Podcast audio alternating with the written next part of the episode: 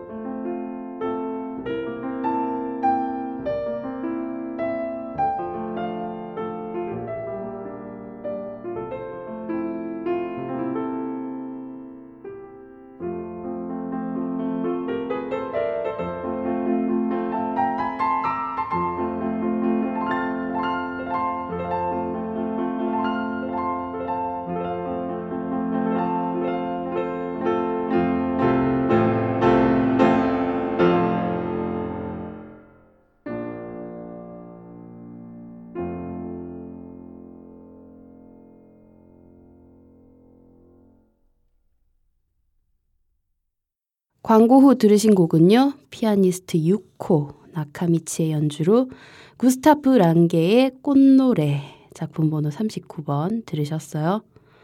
이 곡, 음, 저 어릴 때 피아노 명곡집에 있던 곡이었는데요. 어, 피아노 학원에 같이 다니던 언니가 치던 이 곡을 듣고 어린 마음에 도입부가 너무 예뻐서 너무 좋아했던 기억이 있어요. 봄의 느낌이 물씬 나는 그런 곡이었습니다. 이지 클래식 들으실 수 있는 방법 알려드릴게요. 안드로이드 휴대전화 사용하시는 분들은 구글 플레이 스토어에서 팟빵, 쥐약, 나침박 어플리케이션 다운받아서 이지 클래식 검색하시면 들으실 수 있고요.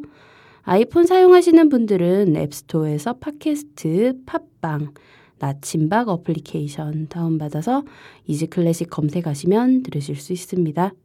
PC에서 접속하시는 분들은 팟빵 사이트에서 이지 클래식 검색하시면 되고요. 방송에 대한 질문, 건의사항, 광고 문의는 메일로 보내주세요. 이지클래식뮤직 골뱅이 gmail.com e a s y c l a s s i c m u s i c 골뱅이 gmail.com입니다. 방송 업로드 공지 및 이지 클래식의 새로운 소식들 만나보실 수 있는 트위터 계정은 이지 언더바 클래식이고요. 페이스북 페이지는 페이스북 검색창에서 한글로 이지 클래식 검색하시면 됩니다. 트위터는 팔로우, 페이스북은 좋아요 누르시고 이지 클래식의 새로운 소식들 쉽게 만나보세요. 아이튠즈 팟캐스트와 쥐약, 나침박 어플리케이션에서는 간단한 선곡표 바로 확인하실 수 있고요. 팟빵 어플리케이션에서는 선곡표 지원이 되지 않아요. 그래서 선곡표 궁금해 하시는 분들을 위해서 블로그에 자세한 선곡표 올려드리고 있어요. 선곡표가 궁금하신 분들은 이지클래식 m.블로그스팟.kr로 찾아오시면 됩니다. 많은 관심과 참여 부탁드릴게요. 오늘 이지클래식에서 함께할 음악가는요. 왈츠의 황제 요한 슈트라우스 2세입니다. 슈트라우스 2세의 곡 하나 듣고 본격적인 이야기 시작할게요. 비엔나 국립 폭스 오퍼 오케스트라 연주로 슈트라우스 2세 작곡 봄의 소리 왈츠 작품 번호 410 듣고 돌아오겠습니다.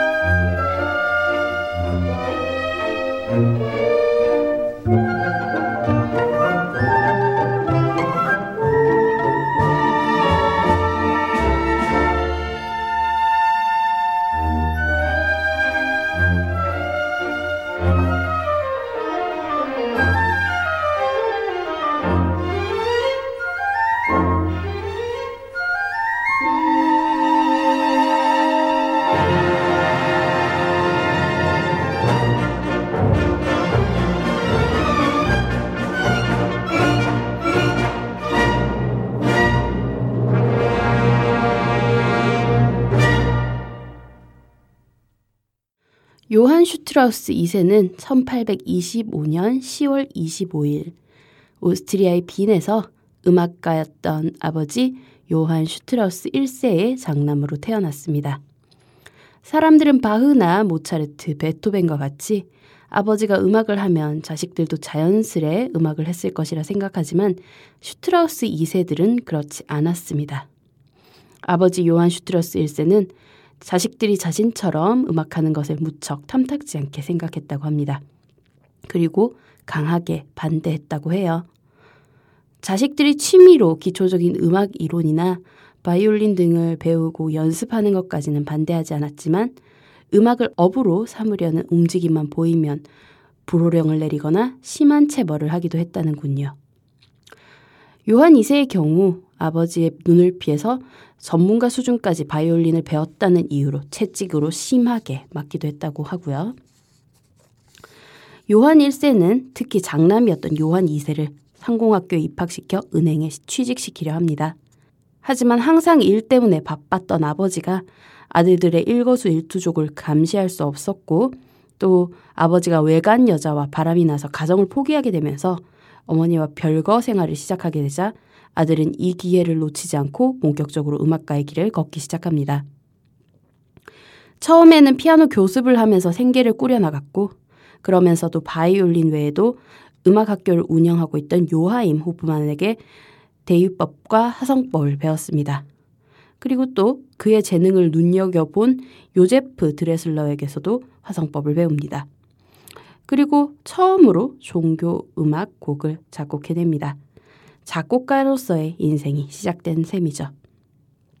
슈트라우스의 곡들 두 곡 듣고 이야기 계속 이어갈게요. 베를린 필하모닉 호른 콰르텟의 연주로 피치카토 폴카 바로 이어서 바이올리니스트 앙드레 류와 요한 슈트라우스 오케스트라 연주로 조간신문 왈츠 작품 번호 279 두 곡 이어서 들려드릴게요.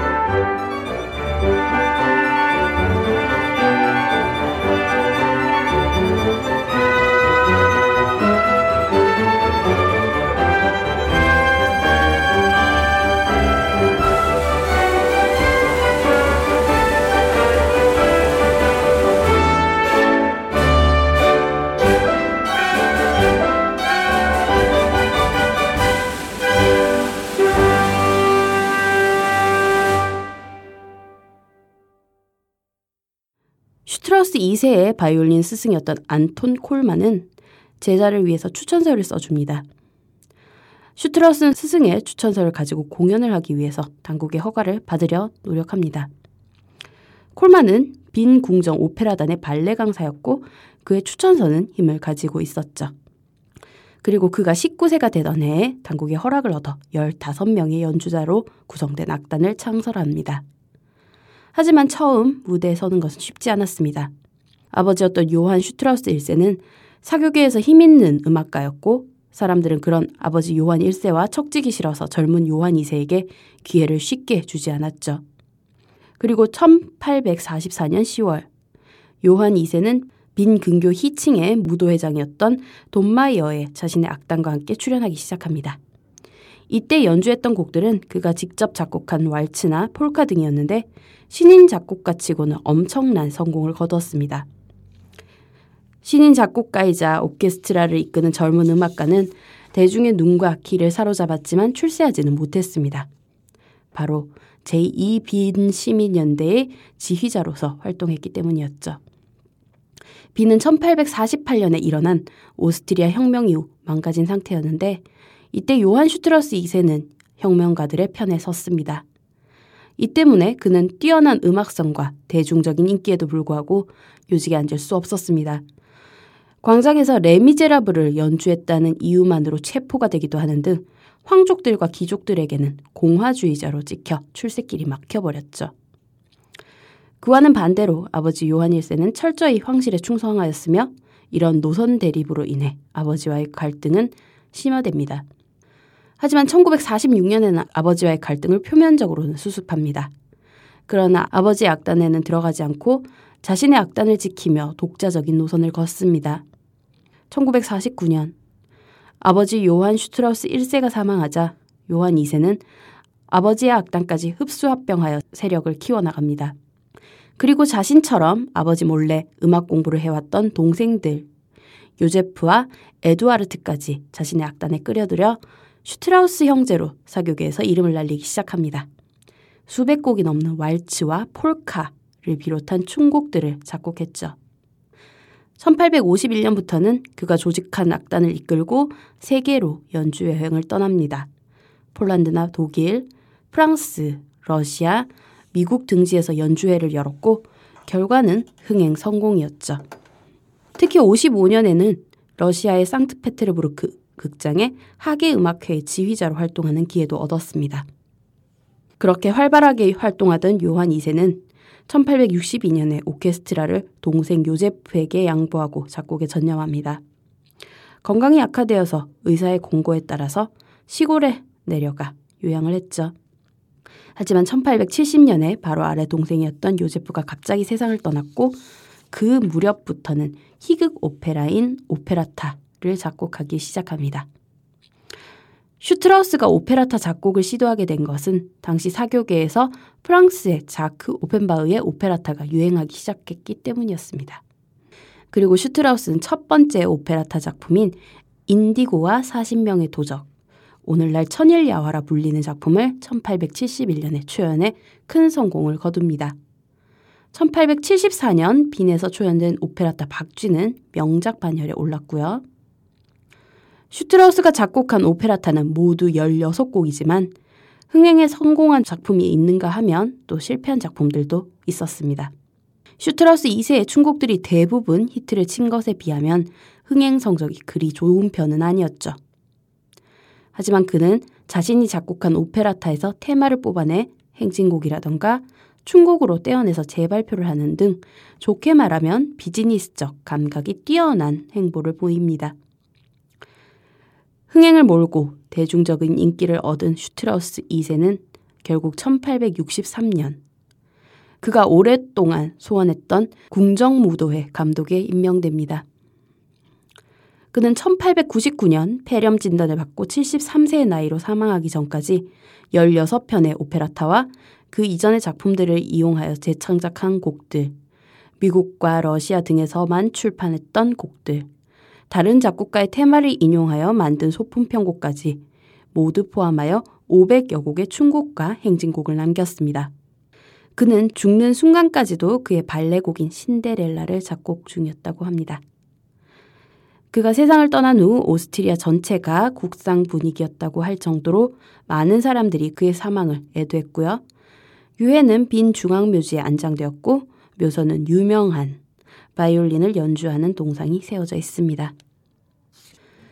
칼 미할스키의 지휘, 민 오펀 오케스트라의 연주로 슈트라우스 2세의 예술가의 생애 왈츠 A단조 작품 번호 316 빈 소년 합창단의 노래로 아름답고 푸른 도나우 작품 번호 314 두 곡 이어 듣고 이야기 계속 이어나갈게요.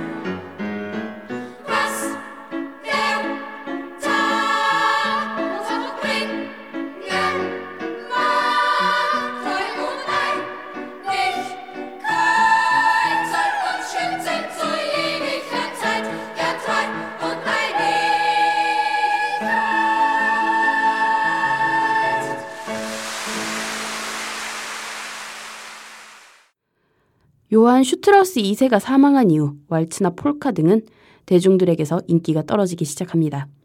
미국에서 들어온 재즈나 블루스 등이 인기몰이를 했으며 제1차 세계대전과 대공황의 여파로 사교 모임이 줄어든 것도 한몫했겠죠. 하지만 간간히 이어지던 사교계에서는 슈트라우스 왈츠곡은 여전히 인기였고 무도회뿐 아니라 일반 공연장에서도 연주가 이뤄집니다. 그리고 그런 경향이 이어져 1941년에는 오스트리아의 대표적인 오케스트라인 빈 필하모니 오케스트라가 슈트라우스 일가의 작품 위주로 매년마다 신년 음악회를 열기 시작했으며 지금까지 계속되고 있습니다. 슈트라우스 사후 오스트리아 전체가 국상 분위기일 정도로 슈트라우스는 오스트리아인들에게 문화적 아이콘이었으며 더 나아가 정신적인 아이콘이기도 했습니다. 미국은 이런 특성을 이용해서 헐리우드에서 엄청난 자본과 인력을 들여 The Great Waltz라는 슈트라우스 전기 영화를 제작하기도 하는 등 세계대전 중 독일을 견제하기 위해서 슈트라우스의 왈츠를 이용했습니다. 그리고 미국뿐만 아니라 나치 오스트리아 침공 합병 이후에는 독일도 정치적인 목적으로 슈트라우스의 춤곡을 악용하기도 합니다. 오스트리아 국민들의 회유용으로 많이 사용되었고 군인들의 향수를 달래주거나 지친 국민들의 기분 전환을 위해 방송에서도 많이 틀었고요. 하지만 그런 선전 정책에도 제동이 걸릴 뻔합니다. 유대인 말살 정책을 펴던 나치 조사관들이 장크트 슈테판 성당의 세례 기록을 열람하던 중 슈트라우스의 선조가 개종한 유대인이라고 기록된 것을 찾았는데요. 일부 나치 간부들은 이것을 언론에 알리려고 합니다. 하지만 괴벨스를 비롯한 선전관 고위 관료들은 이 문제를 덮어두도록 지시했으며 나치 당국은 슈트라우스에게 유대인 혈통이 없도록 조작한 호적까지 새로 발급하면서 슈트라우스와 슈트라우스의 음악을 이용했다고 합니다. 다니엘 바렌보임의 지휘, 빈 필하모니 오케스트라 연주로 빈, 숲속의 이야기, 작품 번호 325, 카를로스 클라이버의 지휘, 바바리안 스테이트 오케스트라의 연주로 요한 슈트라우스 2세 오페레타 박쥐 중에서 서곡 들려드릴게요.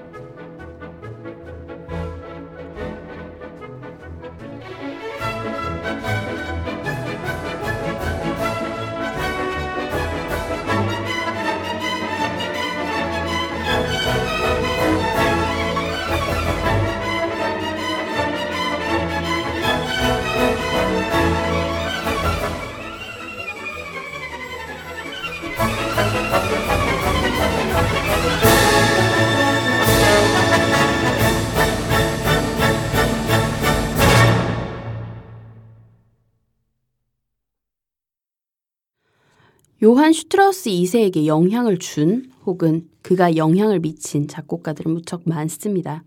먼저 라이벌부터 살펴보자면 그의 음악가 활동 초반기는 아버지인 요한 1세와 경쟁하면서 성장했고 부친의 사후에는 동생들인 요제프와 에두아르트가 형과 선의의 경쟁을 펼쳤습니다. 그리고 오페레타 작곡을 시작하면서는 자크 오펜바흐나 에밀 발트토이펠과 경쟁을 하는 편이었죠. 그런 반면 슈트라우스의 곡들을 흠모하던 유명 작곡가들도 있었는데요. 요하네스 브람스의 경우 아름답고 푸른 도나우의 악보를 받아들고는 불행히도 브람스의 작품이 아니군요 할 정도로 그를 부러워했다고 하네요. 브람스는 쓸 수 없는 작품이란 뜻이었겠죠. 브람스는 슈트라우스 집과 휴양지를 자주 방문했던 슈트라우스와 친했던 작곡가 중 한 명입니다. 또 오페라로 유명했던 리하르트 바그너도 슈트라우스 춤곡을 좋아했던 작곡가였다고 합니다. 바이로이트의 축제극장과 저택을 짓기 위해서 땅을 사려고 흥정을 할 때 지주에게 아름답고 푸른 도나우를 들려주면서 협상을 유리하게 끌기도 했다는군요. 슈트라우스 2세와 교류했던 이들 중 신성 로마 제국 오스트리아 황제인 프란츠 요제프와의 이야기도 빼놓을 수 없습니다. 슈트라우스는 황제를 존경하고 친왕파적인 성향을 가지고 있었습니다. 그가 젊었던 시절에는 황족들이나 귀족들로부터 공화주의자로 찍혔다곤 하지만 어쨌든 말년이나 훗날에는 황제와 교류가 있었고 궁정무도회 감독으로도 임명되었으니까요. 슈트라우스 2세가 활동하는 대부분의 기간 동안 황제로 즉위해 있었던 프란츠 요제프는 슈트라우스에게 호감이 있었고 1893년 1월 슈트라우스의 오페레타 니네타 왕녀의 첫 공연 때 그 이전까지 25년간 빈 시립극장을 찾지 않았던 황제가 참석을 했습니다. 이 일화를 보면 요제프 황제가 가진 슈트라우스와 그의 음악에 대한 호감을 가늠할 수 있겠죠. 훗날 슈트라우스가 재혼 문제로 독일 시민권을 얻게 되어 문서상으로는 독일인이 되었지만 슈트라우스도 프란츠 요제프 황제도 슈트라우스를 오스트리아인으로 생각했습니다. 주 활동 무대도 오스트리아였고요. 오페레타가 끝난 후에는 황제가 슈트라우스를 자기 자리로 불러 칭찬까지 했다니까요. 프란츠 요제프 황제가 슈트라우스 2세를 얼마나 아꼈는지 짐작하실 수 있겠죠?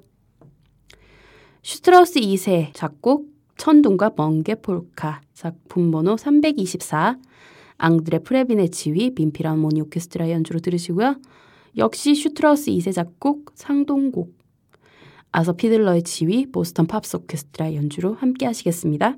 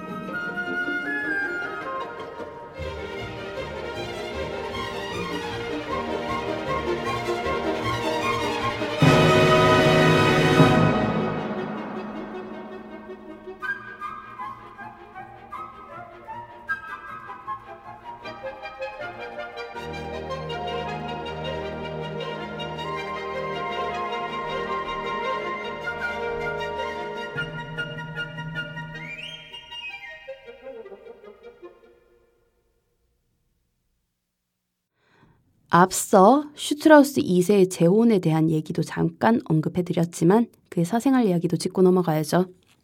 슈트라우스는 그의 일생 동안 세 번의 결혼을 합니다. 1862년에 맞이한 첫 아내인 헨리에타 트레프츠는 연상의 오페라 가수였습니다. 그는 그녀를 애칭인 예티로 불렀다고 합니다. 그녀는 남편이 오페레타 작곡가로 성공한 데 큰 도움을 주었고 부부 금실도 좋은 편이었지만 1878년에 심장마비로 세상을 떠났습니다. 슈트라우스는 예티가 세상을 떠난 해 배우였던 안젤리카 디트리와 재혼합니다. 하지만 성격과 서른이라는 큰 나이 차이, 안젤리카가 슈트라우스의 음악을 잘 이해해 주지 못하면서 슈트라우스는 무척 불행한 결혼 생활을 했다고 합니다. 하지만 로마 가톨릭 교회법에 따라 이혼이 금지되어 있었기에 슈트라우스는 독일의 시민권을 얻어 1882년에 어렵게 이혼을 했다고 하네요. 그리고 이혼 직후 아델레 도이치와 재혼했는데 이 결혼은 성공적이었습니다. 그녀의 이름을 딴 아델레 왈츠를 작곡해주기도 하는 등 부부 사이도 좋았고요. 아델레는 남편의 음악 활동에 대해서 잘 이해해 주었고 조언도 곧잘 해주는 등 슈트라우스의 남은 여생 동안 좋은 동반자로 남았습니다. 많은 사람들이 사교 댄스 음악 작곡가라고 하면 바람둥이 이미지를 쉽게 상상하시라고 생각합니다. 술 잘 마시고 여자들 좋아하고 대범하고 호탕한 음, 호남형 이미지 말이죠. 하지만 슈트라우스는 비가 오는 날에는 우울했고 주변에서 안 좋은 소리를 조금만 들어도 창작 의욕이 뚝 떨어지는 등 소심한 성격의 소유자였다고 합니다. 또 왈츠나 폴카 등 춤곡 작곡가로서 이름을 알렸던 슈트라우스 2세였지만 그의 춤 실력은 의외로 서툴렀으며 가정적이고 금욕적인 생활을 했다고 전해집니다. 특히 음주 문제에 있어서는 자신의 오케스트라 단원들에게도 엄격해서 슈트라우스의 악단원이 되려면 반드시 술을 포기해야 한다는 규정이 있어서 많은 연주자들이 힘들어 했다는군요. 봄이 시작되는 3월 첫째 주, 봄과 아주 잘 어울리는 슈트라우스의 춤곡 함께 봤습니다. 그동안 무척 다루고 싶었던 음악가였지만 봄에 아주 잘 어울리는 그의 음악을 이 계절에 나누고 싶었어요. 오늘 방송 잘 감상하셨다면 저도 기쁠 것 같습니다. 오늘 마지막 곡으로 준비한 곡은 슈트라우스 2세의 황제, 작품 번호 437입니다. 칼 뱀의 지휘, 빔 피라모니 오케스트라 연주로 들려드리며 인사드릴게요. 평안한 한 주 보내세요.